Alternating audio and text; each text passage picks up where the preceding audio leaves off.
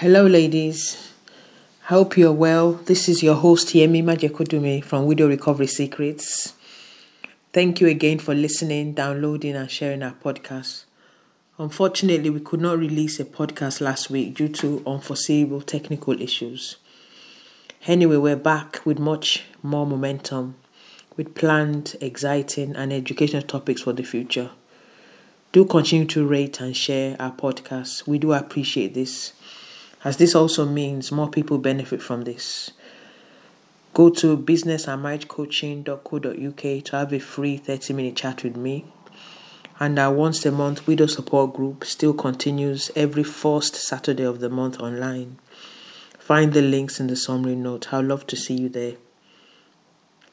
As it's World Mental Health Day this week, which was the 10th of October, I've decided to release the next Thriving Widow series episode next week so I could incorporate this topic. So, the topic today is what I refer to as a wounded soul. The wounded soul. Do you know people can function daily, unconsciously, as wounded souls? Wonder how this can be. This is because wounds are concealed in the heart as raw sores these are wounds that have not yet healed. So, what does a wound look like? There are two kinds of wounds the physical wound, caused by an injury that cuts or breaks the body tissue, while the other kind of wound is an injury to a person's feelings or reputation. Both are wounds, yet one is more visible than the other. But today I'm addressing the emotional wounds, which are not so visible.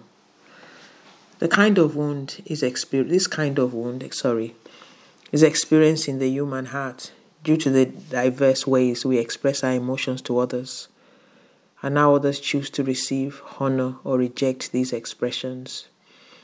To avoid really feeling the effects of rejection or hurt, we protect us we protect ourselves by concealing our wounds. We walk around with an injured heart, afraid to be open to love again for fear of being rejected. And this could also be your heart also is wounded from the loss of a spouse. For example, when we feel rejected by those we expect to love and honor the love we give, we withdraw unconsciously and flee from giving love again. We become guarded and afraid of rejection. And this also relates to widow, being widowed. The grief you experience as a widow many times is quite irrational. But I would class that when you're in recovery or not so recovered, you could be a wounded soul if you don't get the healing. So the emotions we feel come from the heart. And sincere emotions are not always rational. The love that comes from it can be all compassing and all consuming. A world gleaned from a wounded heart does not engage the world most heartily, healthily, sorry. So, for the wounded heart to open itself to love again, a period of healing and recovery will need to take place. So, how do we do this? I'm giving you three pointers. Number one, reflection.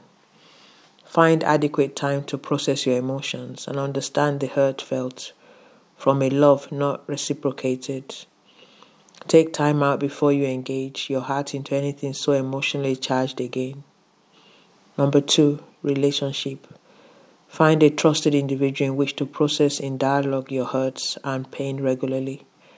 Number three, self awareness. Identify your natural impulses and reactions when still dealing with wounds. So recognize when the wound is healed and allow your heart to love again. As the heart is the central wisdom of feeling as opposed to the head wisdom of reasoning. Cooper 82. It is compassion and understanding, life giving and complex. As the heart is quite vulnerable, scripture teaches we should guard our hearts as it's the wellspring of life. Proverbs 4:23. We must guard the heart as it is extremely valuable. From it outflow overflows into thoughts, words, and actions. So if our hearts are unhealthy, it has an impact on everything else. Our hearts are constantly under attack. So when wounded, we do not get healing. If we do not get healing, it can become the seat of disappointment, discouragement, and even disillusionment. Michael Hyatt, 2010. It's important to know when your heart is wounded.